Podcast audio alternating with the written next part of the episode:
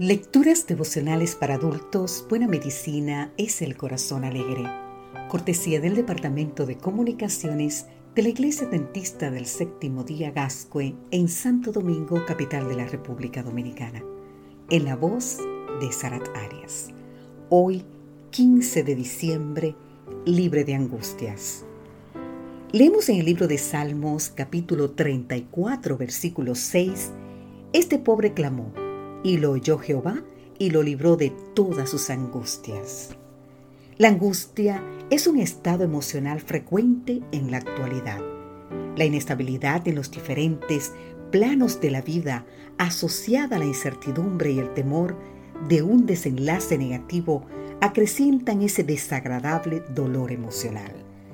Los síntomas de la angustia pueden incluir distintos problemas de la esfera física y mental, como por ejemplo dificultades relacionadas con el sueño, el nerviosismo, la irritabilidad, problemas digestivos, dolores de cabeza, disminución del deseo sexual, incapacidad para enfrentar las dificultades, entre otras muchas otras cosas. Se estima que más del 15% de la población sufre trastornos de angustia siendo el género femenino el más propenso para sufrir ese tipo de trastornos. ¿De qué manera podemos librarnos de ella? Los psicólogos recomendamos algunas estrategias básicas, como crear un orden de prioridades seguir una rutina diaria con horarios regulares de sueño y alimentación, así como aumentar las actividades físicas, realizar actividades manuales, seguir técnicas de relajación, desplazar la atención hacia lo positivo y otras cosas más. Susana tenía suficientes motivos para vivir angustiada en su vida. De los 19 hijos que había tenido, la mitad no había superado la primera infancia y uno padecía malformaciones. Además, tenía graves problemas económicos y sus deudas se acrecentaban.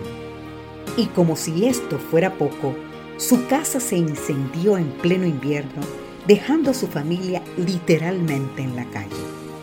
A pesar de ello, cada día recibía a decenas de personas que buscaban ánimo, orientación o ayuda. Como esposa de pastor, debía llevar muchas responsabilidades y aunque frágil por naturaleza, mostraba ánimo y entusiasmo cuando hablaba con las personas. Ahora bien, ¿cómo hacía Susana para vivir libre de angustia? Es una pregunta que nos hacemos, ¿verdad?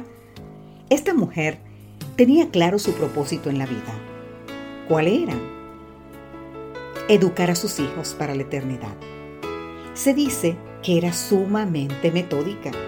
En su humilde hogar había un momento para dormir y otro para despertar, un momento para estudiar y otro para jugar, un momento para ayudar y otro para descansar, y un ambiente alegre se disfrutaba en la familia. Pero había algo más que la caracterizaba. Susana dedicaba dos horas al día para estar en comunión con Dios y estudiar su palabra. Durante esas horas conversaba con Dios como con un amigo, llevándole sus preocupaciones, anhelos y cargas. En la Biblia buscaba la respuesta a sus inquietudes y la fuerza necesaria para enfrentar el día. Dos veces al día también reunía a su familia para adorar a Dios en un culto familiar y sus cantos atraían inclusive a sus vecinos. Con la ayuda de Dios, Susana Wesley logró formar en Inglaterra a dos de los más grandes predicadores del siglo XVIII. Fueron ellos John y Charles Wesley. Ahora bien, querido amigo, querida amiga, ¿te animas a seguir en el día de hoy el método de Susana para vivir libre de angustias?